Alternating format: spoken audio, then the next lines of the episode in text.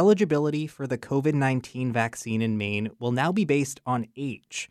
Governor Janet Mills made the announcement today, saying the strategy focuses on the strongest predictor of who is most likely to get seriously ill or die from COVID 19.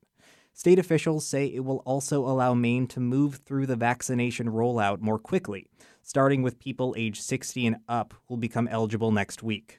Patty Wight reports. If you've been wondering where you fit into the vaccine rollout, the answer has suddenly become much simpler. Priority won't be based on high risk medical conditions or the type of job you have. It will be based solely on age. And starting Wednesday, March 3rd, Mainers 60 and older will be eligible. Each month after, says Governor Mills, the next age bracket will become eligible. Opening up vaccinations to those who are 50 years or older in April, and then 40 years or older in May 30 years of age and older in June, with anyone younger than that becoming eligible in July. That's a shift from U.S. CDC recommendations and Maine's previous rollout plan, which would have next vaccinated people 65 and older, then moved to people with high risk medical conditions and frontline workers.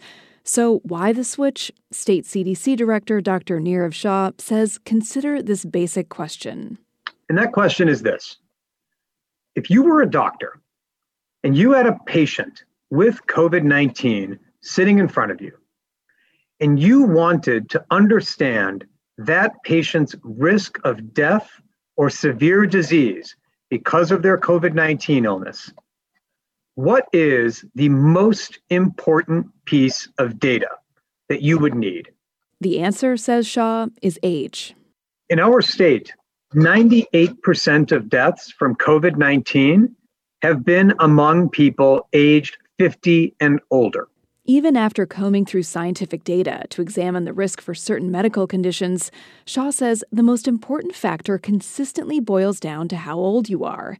And given that Maine has the highest median age of any state, he says, eligibility by age is the right strategy. This age based approach is what will be best for Maine in terms of saving the most number of lives in the shortest amount of time. It's also an approach that's different from most other states. In New England, Connecticut is the only other state that's adopted an age based strategy. But Mills says several other governors have recently indicated that they may follow suit.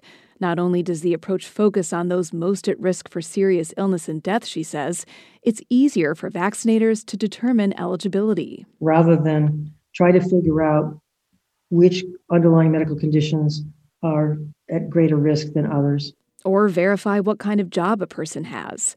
Still, Mills says she knows some people will be disappointed. Teachers, in particular, have been pressing the governor to open up eligibility for them.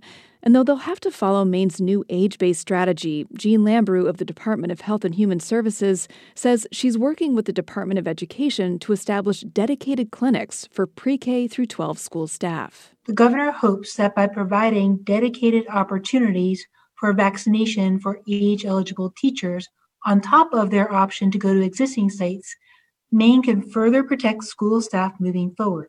When asked whether any exceptions to the age based strategy could be made for people with particularly high risk medical conditions, Lambrew says the state has to take a public health approach, which is based on populations. We don't have the ability or the capacity to go one by one to do eligibility determinations. These are hard decisions. But we went with the science, and that's why we took these groups and made them eligible first. It opens the doors next week to an additional 200,000 people in Maine who are 60 and older. State officials say this group should not attempt to make appointments until they officially become eligible next Wednesday. Maine will continue to vaccinate people 70 and older. As of Friday, more than 60% of people in that age group had at least received a first dose. For Maine Public Radio News, I'm Patty Wight.